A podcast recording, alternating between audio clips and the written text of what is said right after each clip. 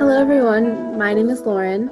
And I'm Cooper, and we're the Thrive Initiative. We host meaningful discussions with professionals in the fields of mental health and neuroscience. We hope to spark conversations surrounding mental health, provide teenagers with resources and self care tools, and inspire a generation of mental health advocates. Welcome to our podcast.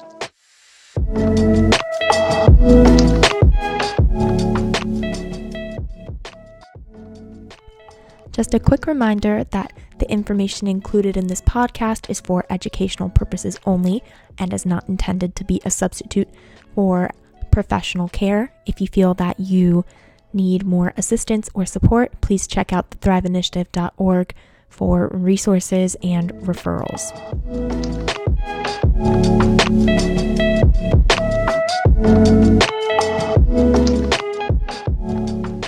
Hello, everyone. Welcome to episode five of the Thrive podcast. We are really excited to have you here and to have this very special conversation today. It is going to be a fun one. So, thank you all for joining, and let's get into it. Today, our guest is someone that you all know by now, but hopefully, today you learn a little bit more about her and a different side of her. She's not going to be the one interviewing today. I'm actually going to be interviewing her. we have our very own Cooper Klein with us today. Cooper is a Be Body Positive facilitator and the youngest certified intuitive eating lay facilitator as well and she is also a high school student. We are so happy to, I am so happy to be talking with her today about all things body image, body positivity, eating disorders, body dysmorphia, etc. So let's get into it. Thank you for doing this, Cooper. I'm really excited to be interviewing you and hearing about your work. I'm so excited. Um, I think we're going to have a really interesting discussion today, and I can't wait to just dive into it. Yes, me too. Um, this is something that I'm really excited about as well. You're so knowledgeable about it, so I'm excited to learn a lot. Um, and I think the questions that I have are seriously, I think a lot of our listeners will be able to relate to them, but I'm just so curious about all of these things as well. So I'm excited to hear more. So, jumping right into things, what experiences led you to find the intuitive eating community, and how have you been involved in the community since your discovery of it? So, I'd say my journey with all things mental health really started in December of 2018 when my family and I went through a traumatic event. And for me, this was kind of my first time experiencing mental health issues, um, trauma, and this sense of loss of innocence and um, I felt very out of control because we were we were part of a violent attack. And you know it just kind of changed how I saw the world. Like I was a I was relatively young when this happened. So it kind of shifted my perspective of you know the world. And I just I felt very out of control and I didn't feel like myself after this. And so what happened is this happened over winter break. So I came back to school and I just felt very out of place in my environment. Hmm. Um, at school, I just felt, you know, I felt different. I had changed as a person because of that experience. And, you know, I felt uncomfortable at school, and being around my friends didn't feel the same. And then coming home wasn't any different because my whole family was really trying to get through this challenging time. And we all have different coping mechanisms, but you know, it can lead to some clashes at times. So, kind of tying it back to intuitive eating and how I found that is all of these really challenging emotions came to a head during this time.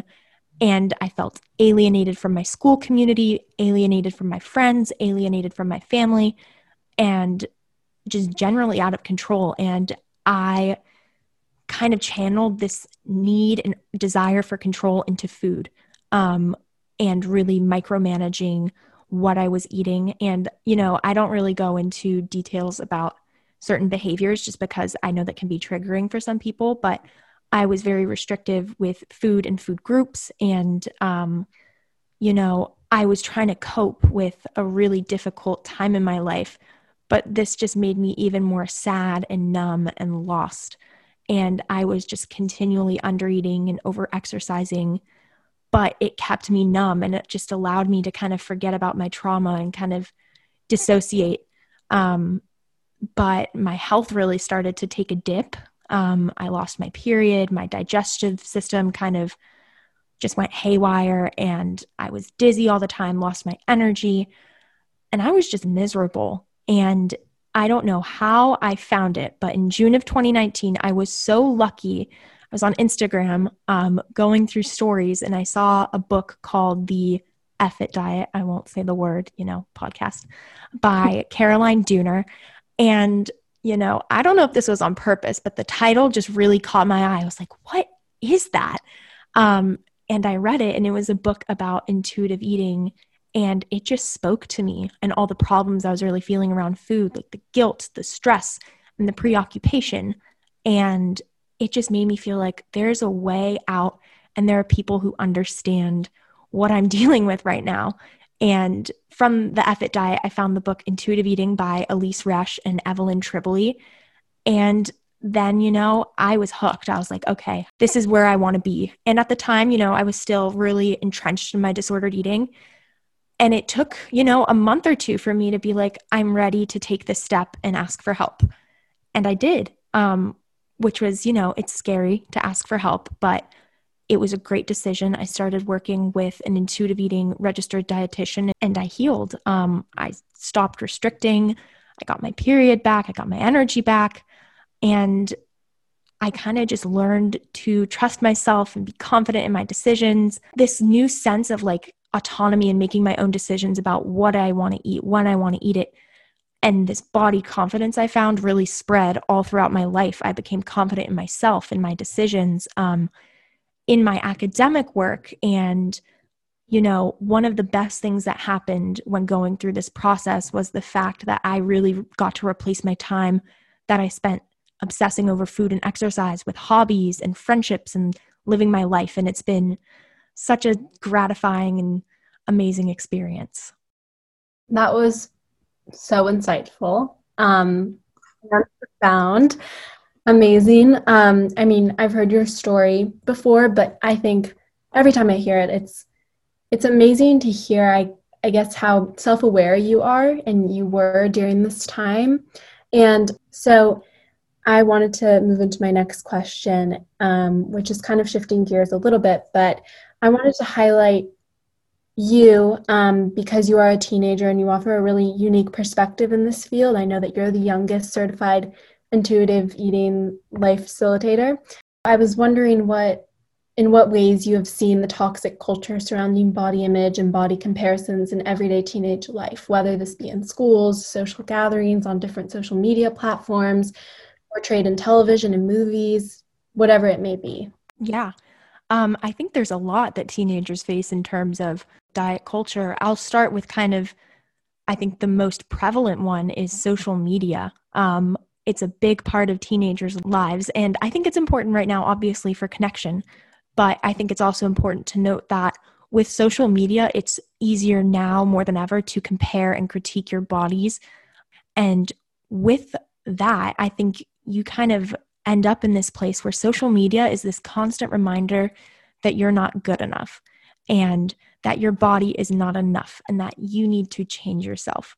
And I think that is just a really difficult challenge teenagers face just this constant stream of images on social media. I, even now, after going through intuitive eating and that whole process with finding, you know, confidence in my body, I do find it hard sometimes. And, you know, scrolling through social media, I'm like, oh, that makes me feel crappy about myself. Um, and it has been proven that social media is linked to lowered self esteem. And kind of another thing I wanted to touch on, which is a little more nuanced, is this comment culture we have where you will be on someone's post and the comments are just filled with gorgeous, tiny, skinny, so thin. And, you know, those comments can be really hard because when you're seeing them on someone else's post, you're like, oh, am I good enough? Am I thin enough? Would I get these comments? And then when you're posting photos of yourself, you're kind of like hoping for those comments. And I think that's tough that we've really placed this value on thinness and beauty and we have this platform where we can seek validation in that way. And I will say, what I find often happens is instead of questioning this culture um, and these pressures for beauty and thinness and perfection, you're driven to think that you have to lose weight and you have to change yourself. Um, and I think it's really important to remember you are perfect the way you are. I say it and it's true. Um, social media, I think it's really easy to get caught up in it. But just remember, you are great the way you are. I also wanted to say that you never know what someone's going through. Someone who you could look at as extremely thin and skinny and someone who you idealize and say, that's what I want to look like, they are most likely struggling with their own things. Everyone is going through something at any given moment. And I think, you know, it's a it's such a hard thing to achieve. But I think, you know, focusing on self-compassion and just acceptance of your body and who you are just as a person because it's more about you know who we are as a person in the long run really important. Because let's face it we're always going to want more just with anything you're always going to want to look a certain way. Um, and even if you if you say one day okay i want to lose 10 pounds and you work so hard to lose 10 pounds once you lose those 10 pounds you're going to want to lose another 10 more. That is how the diet industry remains and lives is having you always wanting more. It is never enough. Um, the diet industry is worth $70 billion. They rely on you needing more and having it never be enough. And also, diets have a 95% failure rate, which means 95% of people who are going on diets are going to gain all the weight back and then some. So that's how the diet industry also stays afloat. Diets don't work but they keep making you think it's your fault and that you have complete control of your body. We, you know, we don't have all the control. A lot of these things are determined by genetics and biology. And I'm just, you know, I'm glad I found intuitive eating because I don't want to spend my life fighting that fight. Um, never being satisfied with my body. And it's been really liberating to just take the value away from my body and focus on the things that I'm passionate about, like the Thrive Initiative and my schoolwork and my friends. And that's just been amazing for me. Focusing again on social media specifically, how can one stray away from body comparisons and how can teenagers keep social media? Because, like you mentioned before, it can be a form of connection, especially during this time. Um, and you know there are it's not only a harmful thing. Um, there are some benefits that come out of it but how can teenagers keep social media without it being too harmful um, to themselves their mental health the way they perceive themselves and their bodies? I think this is an awesome question by the way. Um, first i'd like to say it's completely normal to compare your body and i am in no way going to tell you it's possible to just like get rid of the comparisons and you know never compare yourself. Like that's not a realistic goal. Um and as a teenager yeah we all do it. Um and as a teenager um going through the you know healing process social media was something i did have to figure out. So i'll kind of speak to that. I think it's hard it's really difficult because social media is such a vital part of our um, socializing with our peers, especially right now when we aren't getting those face to face interactions. But it also has that negative comparative aspect. So for me, actionable item, because I love these, is you know, when I'm scrolling through my feed, I still do this.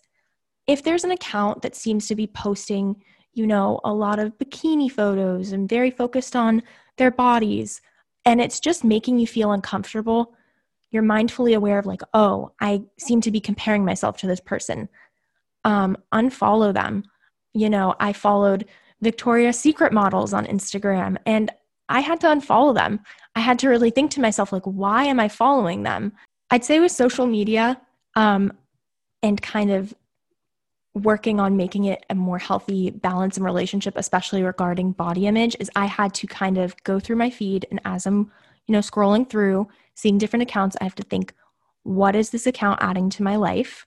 Is it someone i know and i want to keep up with what you know they're doing in their life? Is it you know, like a recipe account and they have fun recipes I like to look at, or is it like a cute dog, something like that. And if I can't seem to figure out what space they're filling on my feed, I unfollow or I mute. Um, kind of like the Victoria's Secret models, or even this is even a more awkward situation when it's like a friend or a peer who posts a lot of their body and you find yourself comparing yourself to them. Um, it's it's hard because you you don't want to unfollow you know a peer and you know cause drama, but I do love the mute feature on Instagram. That is very helpful. If you find that you have a classmate or a friend who posts a lot of their body and it's just making your self esteem take a hit, it's okay to mute them. Um, it doesn't mean you're unfollowing them. It's just their stuff won't show up on your feed. And I found that that is so liberating to kind of curate your feed and really be conscious of what do I want to be seeing when I go on Instagram? What do I want to be seeing when I go on TikTok? Um, and I've had a much more positive experience with social media in that way. And I think that helps to kind of stop the comparisons is when you kind of feel yourself comparing, pause and assess whether or not this is someone you should keep following.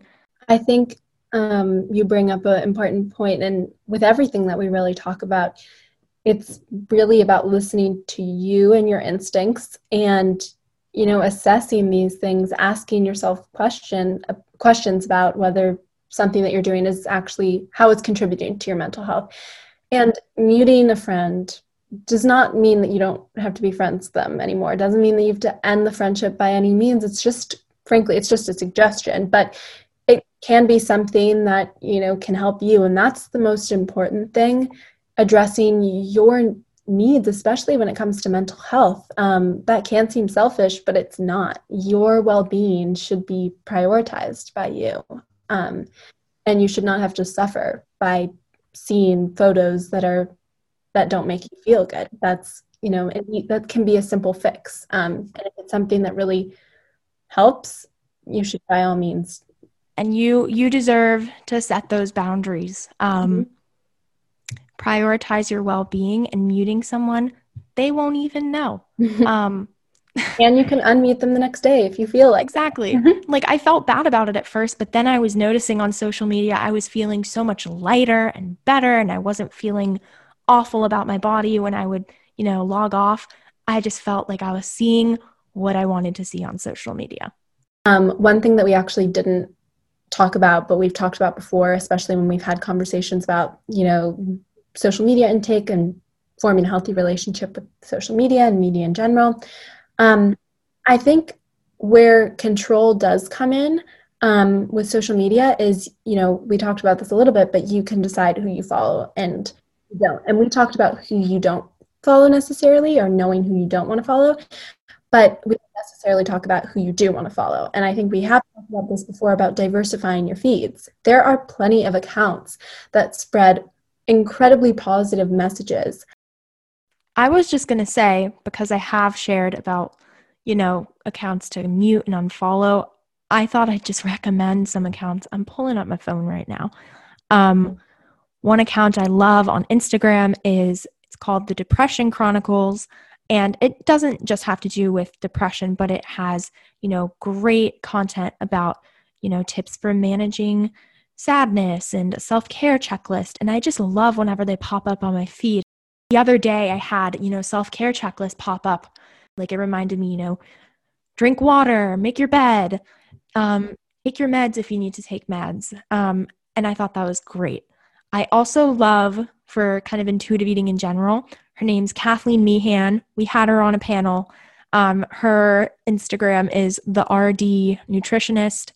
She is amazing. She posts hilarious stuff, um, but she really helped me through um, my recovery. I will say what I really like that we're talking about now is social media can be a force of positivity in your life as much as you know we talk about it's all negative like I have really found that social media has given me a community and helped me feel very validated. On TikTok, I love Victoria Garrick, Sienna Mae. I know everyone loves Sienna Mae Gomez. I think she's great. Um, I was so happy. I remember when she first started coming up on, my For You page, and I was like, this is amazing. And then one last one is Hello, my name is Wednesday um, on TikTok. They are an artist and illustrator, and they make these great rainbow graphics about mental health and mindfulness. And they make mental health checkpoints. And they always make me very happy when they come up on, on my For You page, and I definitely recommend following them. Next question. I know we both wanted to discuss what I eat in a day videos on YouTube and the role they play in influencing people's eating habits and regimens. Could you please speak on this from your perspective and why these videos can be harmful in your view? Mm-hmm. Yeah. So I think there are a couple things going on with these what I eat in a day videos. When I was really kind of in the depths of my disordered eating, I would find myself watching these videos, not trying to be entertained, but from a place of like, I must see what they're eating. I must follow exactly what they're doing. You know, you watch them and you feel the sense of obligation to do exactly what they're doing. And I think what's important to remember, kind of how I was talking about with social media, is think about what these videos are doing for you and contributing to your life. If you're watching them for entertainment and you think they're fun to watch and they give you, you know, new ideas of different meals you can eat, that's great. But if it's feeling like you are intensely trying to follow exactly what they're doing to get their exact body shape, that's where I think it gets a little tricky. Um, and the quote I was referring to earlier is we could all eat the same foods, exercise the same way, and we would all end up with vastly different body shapes. Um, it's not all in our control, which can be super hard to confront. Um, and that's definitely something I had to deal with going through the intuitive eating process was kind of surrendering a little bit, surrendering control. And just another note on these what I what I eat in a day videos. Um, it's just important to eat the foods that nourish you and provide you with energy and fill you up, you know, with fuel and things like that. I think you would agree on that front. Um, I'd say just take those videos with a grain of salt and, you know, what they're doing is not exactly what you have to be doing. You can do your own thing. Whatever works for you is the best. What steps can they take to address this? So, not necessarily just in regards to how they, you know, engage in social media, but just in their day to day lives. So I think I've spoken quite a bit on the social media, so I'll try and take this question in a different direction. So, the one thing I'd say is if you're starting to feel like your relationship with food and your body are just kind of going in a direction that isn't feeling very comfortable to you, first, I'd say obviously communicate with someone if that's something that you feel comfortable with. I think sometimes when we struggle alone, these problems take on a life of their own um, because they feel so secretive. So I think reaching out and telling someone, hey, this is how I'm feeling, whether that's a friend, a guidance counselor, a parent, um, a trusted adult. But also, I would say um, if you're interested, educate yourself about intuitive eating because I think that can be really helpful. I'm so glad I found the framework. It's very easy to learn about. It's broken up into 10 principles, um, all about, you know, respecting your hunger, respecting your body, finding a healthy relationship with exercise. And there are so many great um, social media accounts that you can follow. I love having my intuitive eating community pop up on my feed. It's great. Um, and I think it can be hard to become an intuitive eater. I won't say it was like an overnight process. I'm still learning every day how to eat intuitively. And I'd just say um, it's totally normal to struggle with these things, especially in our society and with the values that, you know, social media and like all media in general imparts about female bodies or just all bodies in general. Um, but I'd say, you know, reach out, educate yourself on intuitive eating, and remember that your experience is valid and it is okay. I my next question is how can teenagers learn to love their bodies and kind of exhibit self-compassion? And on the flip side, and I know that's a hard one, so, but on the flip side, um, how can we stop judging others, other people's bodies, and commenting on their weights? Yes. Um, so, body appreciation, body respect, body positivity, um, you know, I'm not going to say it's easy to cultivate. Um, you know, I still cultivate it on a day to day basis. So, first, breaking it down, body appreciation is possessing a favorable opinion on your body despite what you perceive as imperfections. And I'd say the first step to kind of building a positive body image is taking care of your body, feeding it adequately, moving your body, staying hydrated, getting efficient, efficient, getting sufficient sleep.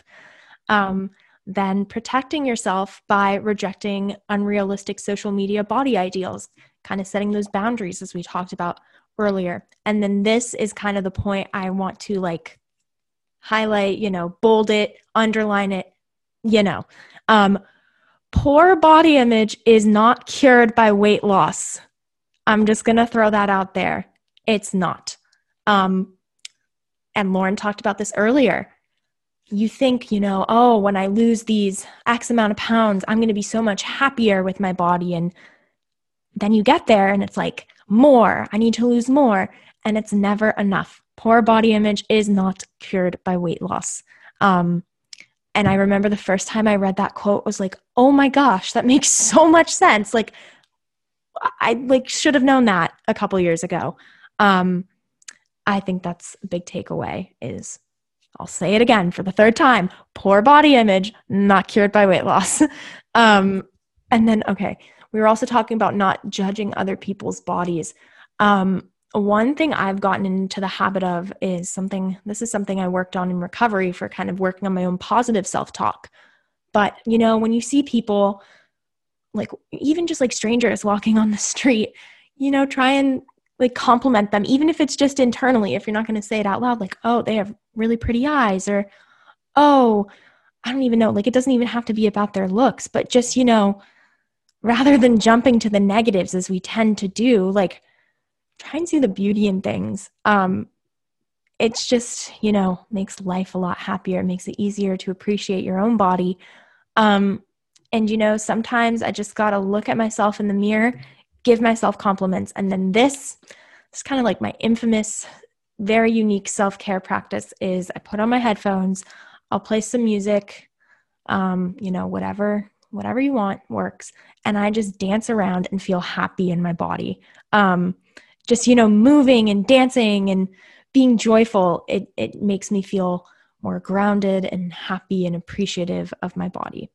That's great. And i also wanted to say on the note of self-compassion and self-appreciation like you were saying it's not something that you like get and maintain yeah there's not an end point to these things they're they're never over with anything, we have good days and bad days, you know? And I think some days you're going to feel great about yourself and just be overall just happy and feeling good. And, you know, other days you may look yourself in the mirror and really fixate on those imperfections. And I think just touching on this quickly, I've grown up with a mother who has always, always, always told me that there's no such thing as perfection. N- nothing in life is perfect starting by doing that and realizing that there is no such thing as perfect, no matter how great something is, um, can really be can really be helpful. And one thing I will talk about is reframing your insecurities. That was something, you know, I learned how to do because as you said, there are good days and there are bad days. And, you know, you don't just reach body positivity end game, you know, roll the credits, it's over. Like it ebbs and it flows. And, you know, kind of an insecurity I've held with me, um, I'll talk about one is my thighs. I've always had kind of more muscular thighs. And, you know, my relationship with my thighs has just, you know, really grown over the years. And now I think about all the things that they do for me rather than criticize them. Like my thighs allow me to run fast and they allow me to do Pilates, which I love. And just finding ways to reframe your perceived imperfections, what you see as imperfect, um, like reframe them. and I think, you know, seeing your body and its functions, I think are also very important, like functional purposes. Like when I see, you know, oh, I've got a little, you know, fat on my belly and I want to criticize that, I'm like, oh, wait, I didn't have my period for two years. Like that body fat is keeping me healthy and giving me my period and keeping me warm and just finding ways to reframe those things in a positive light. Yeah, I mean, just looking at things from a science perspective, I, I don't like to do this too often, but yes, we're not skin and bones, we're mammals. Like we, we have to have some sort of fat to us. It's our biology, it's our makeup. That's how we survive and thrive, which of course we're we're big on. we are big on thriving here. Um, I will talk about that. Um, I am what you would call a science and math nerd. And for me, going through the recovery process, um, my RD, you know, she knew that I have like a biology chemistry, like a biochemistry brain. And that really helped me through my recovery was, you know, hearing this is something I love talking about. You need carbs. And she broke it down biologically. We need carbs to survive. Our preferred source of energy is carbohydrates. Carbohydrates break the blood brain barrier and give our brain proper fuel.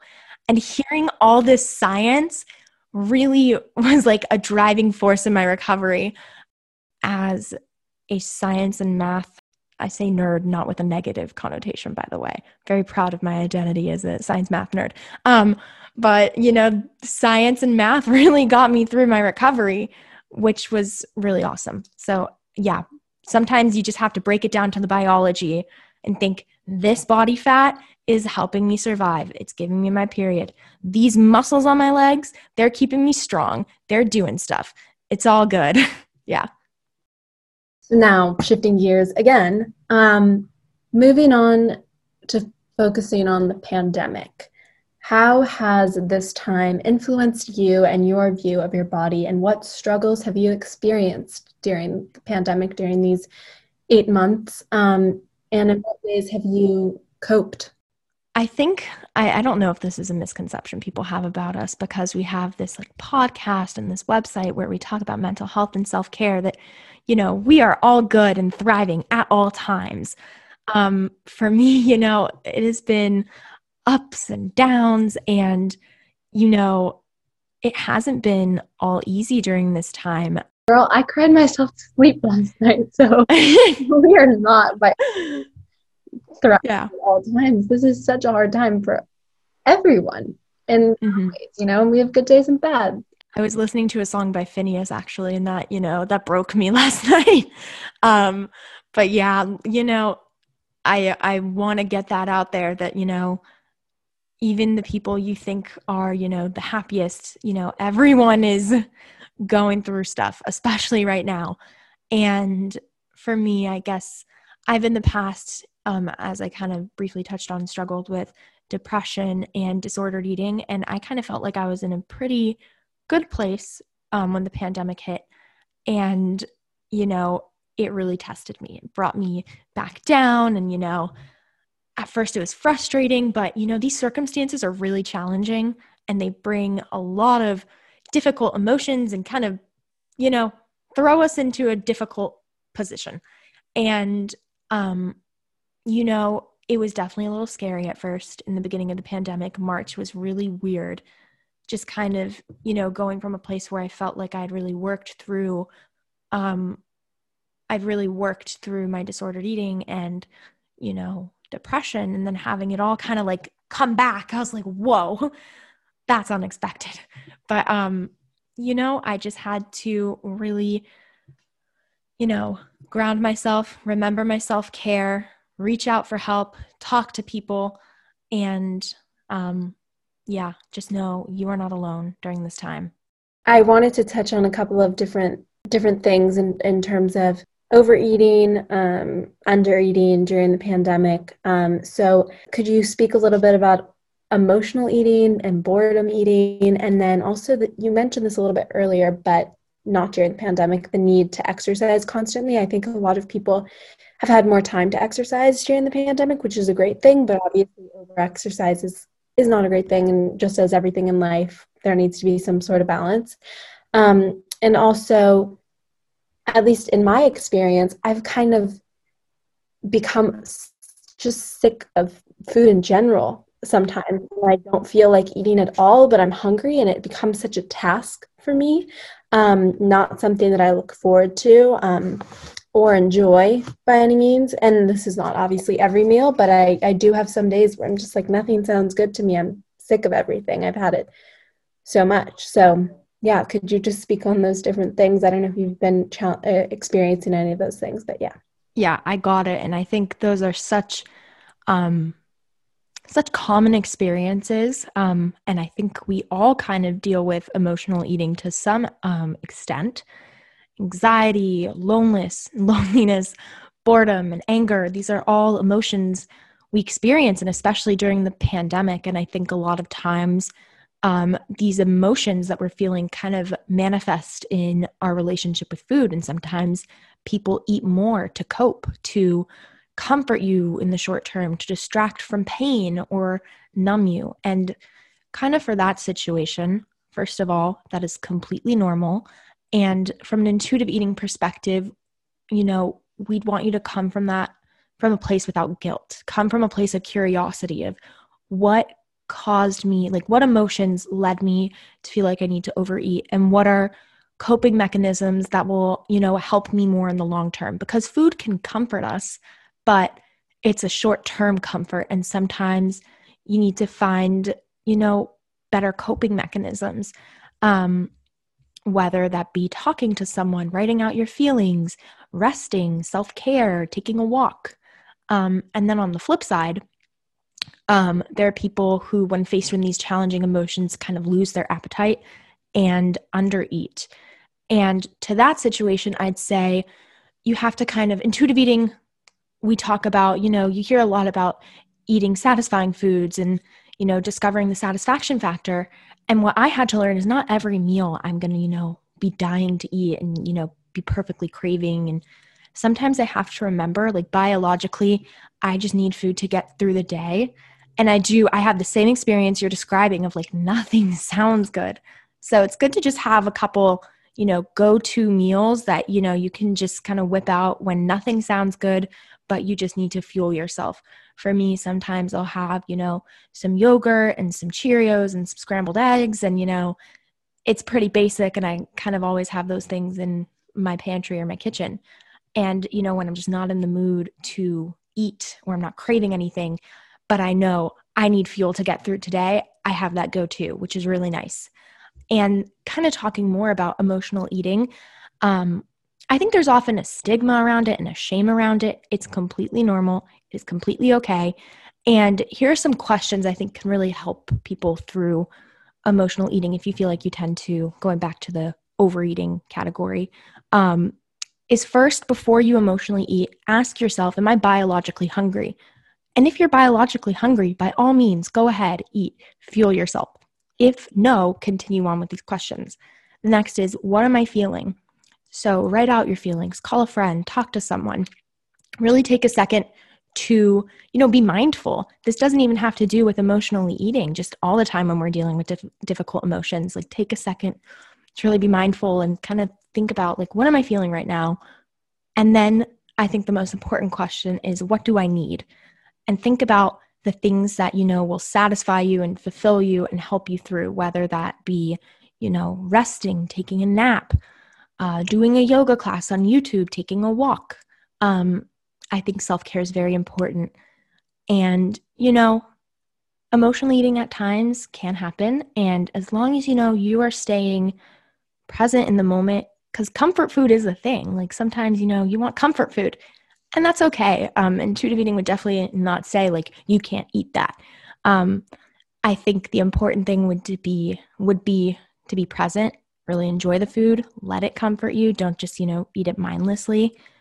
Obviously, don't feel guilty about it, but then also think about different coping mechanisms and the fact that food may only be, you know, temporary, um, soothing, like soothing coping, coping mechanism for the time being.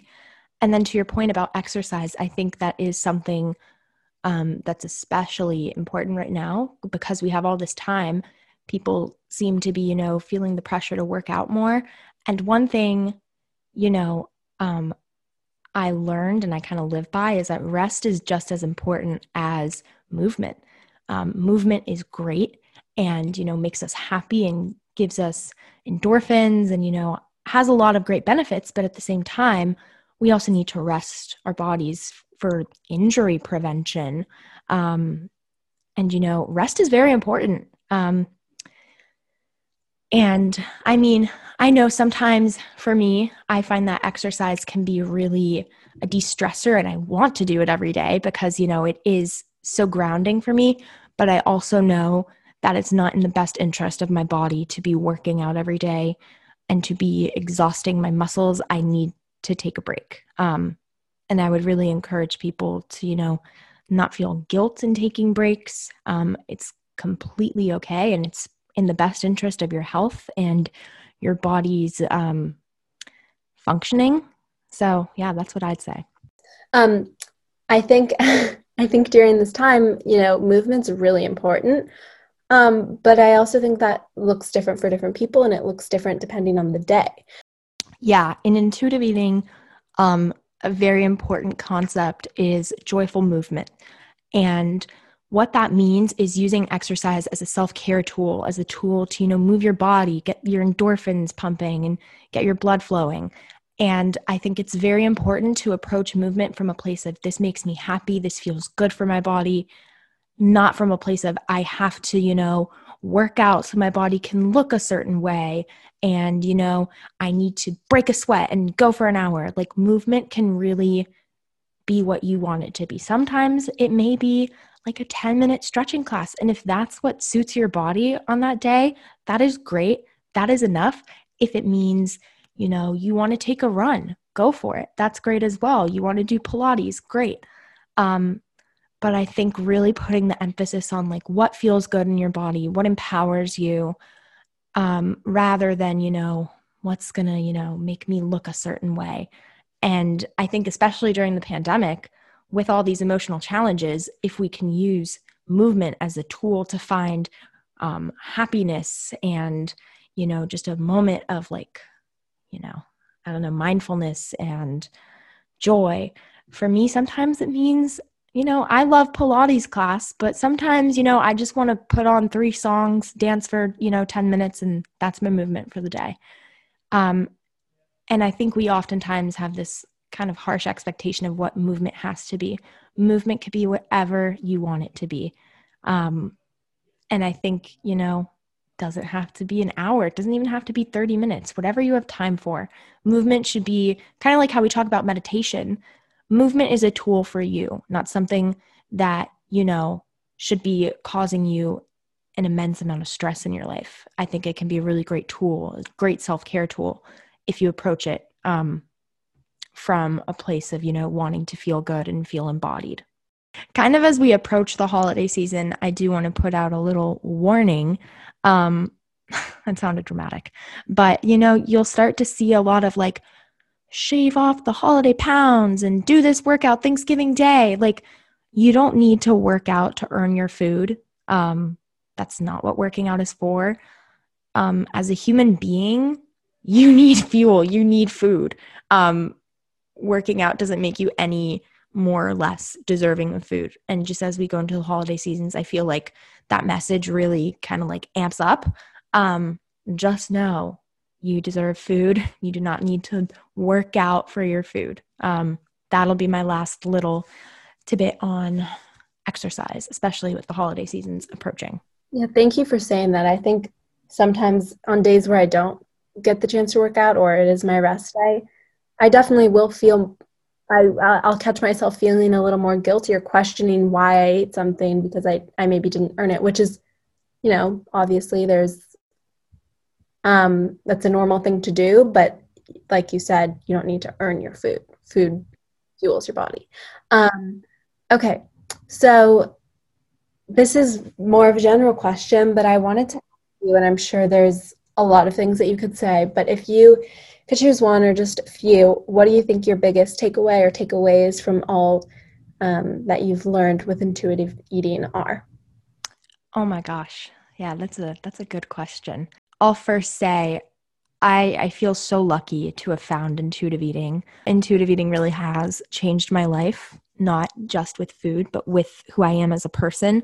If, you know, if I could talk to Cooper from a year and a half ago after her first meeting with the um, intuitive eating registered dietitian, I will say after my first meeting, I was terrified. I was really scared of surrendering all that control and thought of, you know, kind of letting go of diet culture and breaking away from it felt like a really radical, crazy statement to me. And if I could, you know, go back and, you know, give younger Cooper a little message, I would definitely say, like, it will bring so, like, it's brought so much joy to my life. And I think the biggest takeaway is I had no clue how much space food and exercise and dieting could take up in my brain. And I am just so grateful I found it because I think I've really had the space to grow as a person and I've gotten to pursue my interests. While it may seem scary to give up that control, it can be a really great thing and it can be a gift. And, you know, clearing the way for it, it cleared the way for all of this work that we've done together and, you know, I'm just so grateful. Well, I think you're amazing and inspiring. So, um, oh, I was going to say that I think it's actually, I think it's so cool because you talk about, you know, mentors that you had and people that you connected with and still connect within the field and within the intuitive eating community. And it's amazing and inspiring, like I said before, to hear that you have taken that step to become the same and um, be that mentor for someone else. I'm really lucky that I've had the resources available to me that I have had in the past. But I also know that there is a really big issue with accessibility to, um, I guess, just mental health services in general. And that's really what's driven me to do the work that I do with the Thrive Initiative and Teen Line and being an intuitive eating lay facilitator. Is I just hope you know, through all this work, I can help someone who may not have the same access that I've had. And just, I want to echo what you said, speaking on behalf of the Thrive Initiative. I think uh, both both of us have discussed this so many times. We, that's our biggest goal. That's the whole reason why we started this because there's such a need for mental health resources everywhere. And there shouldn't, it's such a critical issue. It's something that impacts all of us, especially teenagers. There shouldn't be no lack of information, education, resources, a space to um, to learn and to ask questions and to just express yourself. So I think, no, that's what we're hoping to create here. Um, and you kind of just this is a good segue into my next question because you're kind of talking about um, seeking help, and I'm wondering in what ways teenagers can um, seek out teenagers who are struggling with body dysmorphia, eating disorders, etc. Um, especially when no one may be noticing what they're going through, and others or others are kind of commenting on, like we were talking about before, how good they look, or how much weight they've lost, or something like that. And obviously, they're being told that they look great and they should keep doing what they're doing or stay the way they are if they when they know that maybe they don't feel great um, and they they kind of want help. So what would you advise to those people? Just you know first i'll start speaking on personal experience. When i was going through my disordered eating um, in that kind of phase of my life i would constantly get compliments from people. And you know they were coming from well-intentioned places but you know it it kind of messes with your brain. Like when you're getting that validation even though they don't know what's going on internally and you know behind closed doors i was like i have to keep doing what i'm doing.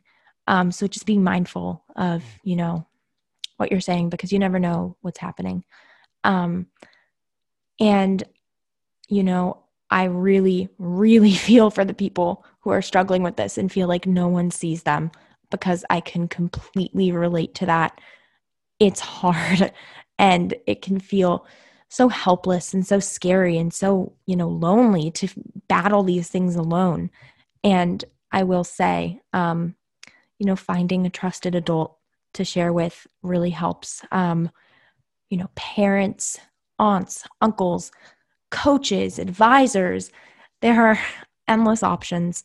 Um, and, you know, you can also call Teen Line. I'll plug Teen Line. They will talk to you, they will give you support. And I think just talking it out, you know, it kind of takes a weight off your shoulders because when you carry these things alone, I think they can really take on a life of their own.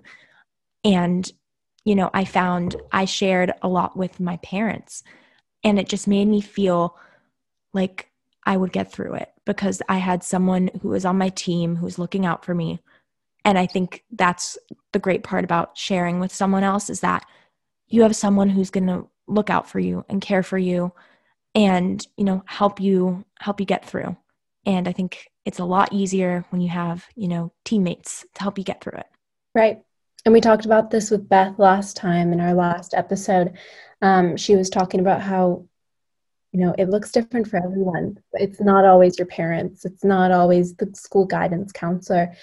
Um, it should really be someone that you're comfortable with if you are you know having that conversation. And i think i'm i'm the biggest um, advocate for having a conversation. I think it's there's no doubt that it's difficult. Maybe if you if you want to do something else before that I know Cooper and I talk a lot about journaling, and we haven't really talked about that on the podcast yet, although we will um, soon. I just wanted to say that I think a lot of the time, writing something out on paper or wherever it may be, and like a, a sacred book or whatever, um, journal, diary, whatever it may be, I think that allows you to kind of get it off your chest without verbalizing it. And once you take that step, you can certainly have a conversation. You could, if you don't necessarily want to start that conversation, maybe you can have the person that you're going to read what you wrote if you are feeling comfortable doing that. I think, like we've said with so many other things, there's not one right form of doing something. It should be whatever works best for you. I'll speak on both of those things. First, I am a huge proponent of journaling. It's been a tool I've used since I was a freshman in high school. I'm actually about to finish my second journal, which is crazy that I've written that much. But it really helps, you know, get things off of your chest and kind of process things on paper. And it's also, you know, kind of from a different point of view, it's really really interesting to look back on because I've been journaling for such a long time. I've really gotten to have this record of, you know, working through intuitive eating and everything that I've gone through. And that's, you know, a really cool archive to have on a side note. And then also, I totally agree with what you're saying about, you know, face to face interactions being difficult. And, you know, if you're more comfortable reaching out to a family member or trusted adult over text or over email, I'd say go for it. If that's what makes you comfortable and, you know, gets you the support you need, I think that's totally fine. I do that sometimes too. I'll just text my parents if I just really don't, you know, feel like confronting them in person face to face because that can be intimidating. And I I say, you know, use that technology. Um, it is totally fine. It doesn't make you weaker or less than you are doing what works for you and there's no you know one right way to reach out for help. Just what you were saying before about getting it out on paper can really help to get things off your chest. I think especially during this time of isolation where we're al- we're we're alone more often than we usually are um, or most likely are alone more often than we usually are i think we spend a lot of time in our head. And um, that can be extremely confusing and frustrating and challenging where you feel like you just don't have anyone to talk to or you know you talk to your family a lot and you just need some space for them. So i think journaling is a fabulous outlet to just get things out. I mean it's like cleaning out an old drawer i like to say. Yes. Yes. Especially at the end of the day at night you just kind of get to put it all on paper and then it, you just kind of sleep easier, you know, knowing that it's off your chest. and I think your mind can just be full of so many different thoughts and whatever it may be and it's it's just it's nice to just get some of them out in some form or some shape. So, yes, I'm a huge proponent of that as well. And I will say that, you know, just saying, speaking on the point that conversations are sometimes difficult to have, um, I completely understand that. There are some times where I really want to tell someone something, but I just, I can't put it into words and I, I don't know how to explain it. I think people can probably relate to that, but it's just difficult to tell them at that moment. And I think, you know, maybe come back again in five minutes um, or journal and then go back or, you know, or use technology or do something that works for you. Um, I would just say that. Um, yeah, I'd just say that.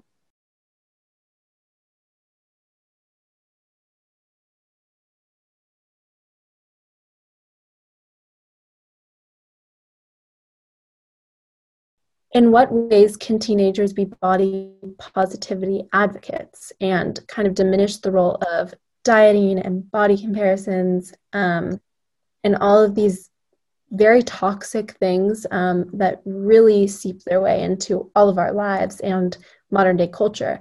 How can we actively provide resources, education, and support for those struggling with the way they perceive themselves and their bodies, and kind of dismantle this this perpetuated culture? Um, that's a really great question. No, I love it. Um, I think back to social media, I think that's a tool we can really use. And, you know, think about the comments you're making. Um, I mean, I'm not going to tell you not to comment certain things, but I think it can be very toxic to comment like thin, body, um, stuff like that. I think that kind of adds to this culture we have of you know, idealizing bodies and um, objectification. So I think, you know, something I actively try to do now is comment on people's posts. I like actively try to comment on people's posts, but not about their body to show people like you can comment, you can interact, and you can stay engaged with your friends without it having to be about their body. So like miss you, cute photo. Um, I know I, I kind of sound like a mom, but like love you, like love your smile. Like it doesn't even need to be about their body, just like love your smile or, you know, just, you know, a couple hearts.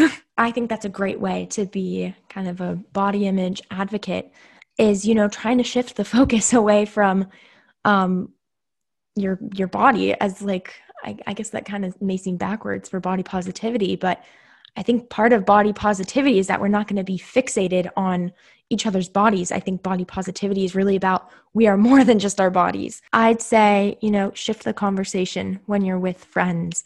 Talk about your passions, your interests, what shows you're watching, stuff like that. I feel like oftentimes we can really slip into talks about dieting and our bodies because, you know, I think it can feel natural to people. Um, oh, big one here. It's not as, you know, relevant right now given COVID, but in locker rooms. Um, I feel like you'll be in a woman's locker room because that's the experience I've had is, you know, girls looking in the mirror, you know, like squeezing their body and everyone around you is just making negative comments about their body. And I think, you know, small shifts of like making a commitment to not engaging in that. Um, not, you know, talking badly about your body, and especially in a locker room. Um, at my school, the girls' locker room ranges from grades seven to 12. And, you know, we learn by example. So when we see high school girls, you know, squeezing their stomach or squeezing their arms and making, you know, nasty comments about themselves, I think, you know, we learn. And I think, you know, now I'm a junior in high school, and although I'm not in the locker room, I know that I set an example for younger students. And I think just being conscious of, you know, how you talk to yourself and in public, especially in like locker room situations, the example you're setting for others. And I think that is a way you can really advocate for body image and body positivity. I know this is something they do at USC is they don't they make a commitment to not um, make negative comments about their bodies in the locker room, which I think is great. And I think that's a great, I keep saying great. I think that's an important shift to have.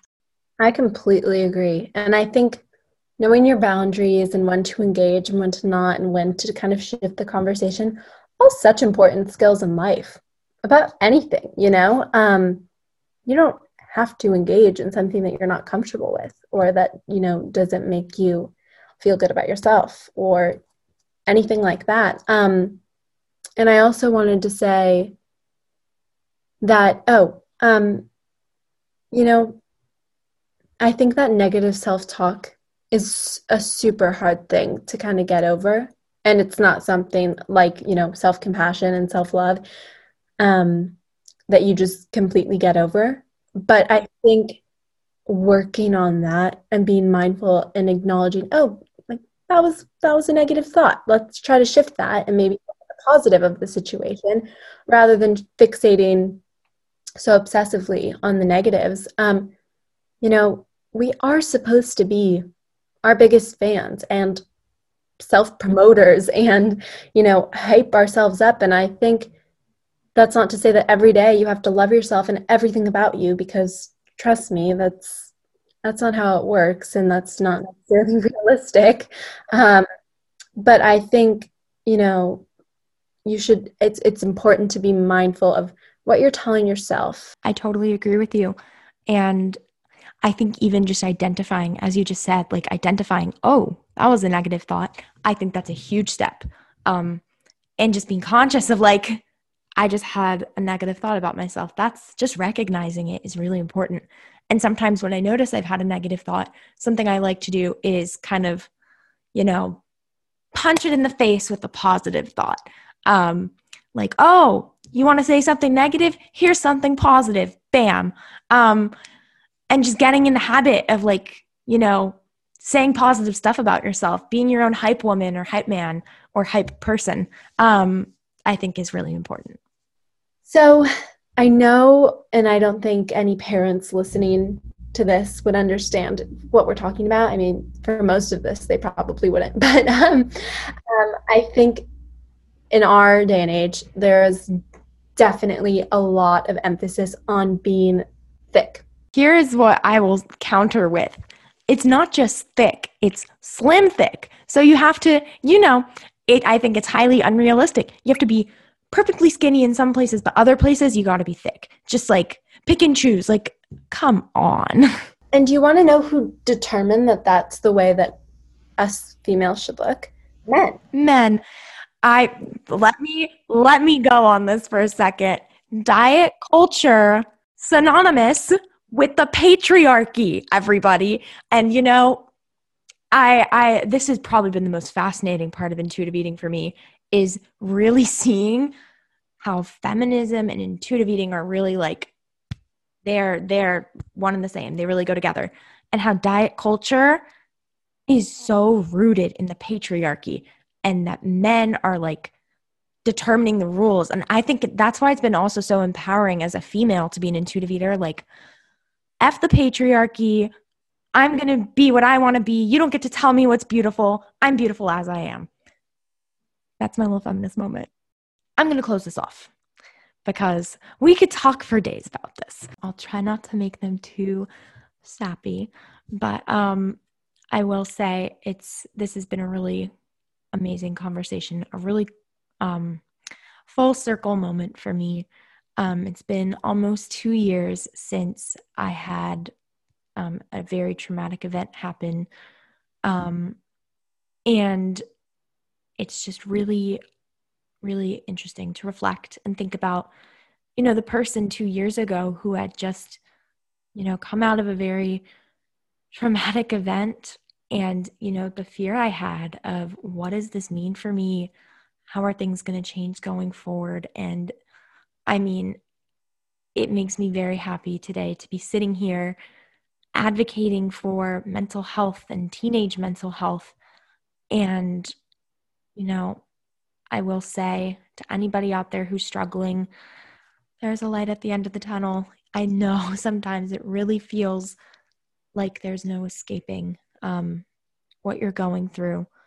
But I promise you, I promise you, there are so many resources out there for you. Um, don't give up hope.